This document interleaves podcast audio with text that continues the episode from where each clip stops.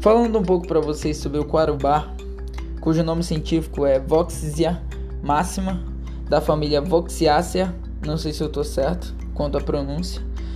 As características gerais se dão pelo cerne de tonalidade rosa, pardacento, a castanho rosado. Ele é pouco distinto do alborno. O cheiro e o gosto são imperceptíveis. Tem uma textura de madeira média grossa e é uma madeira leve e fina.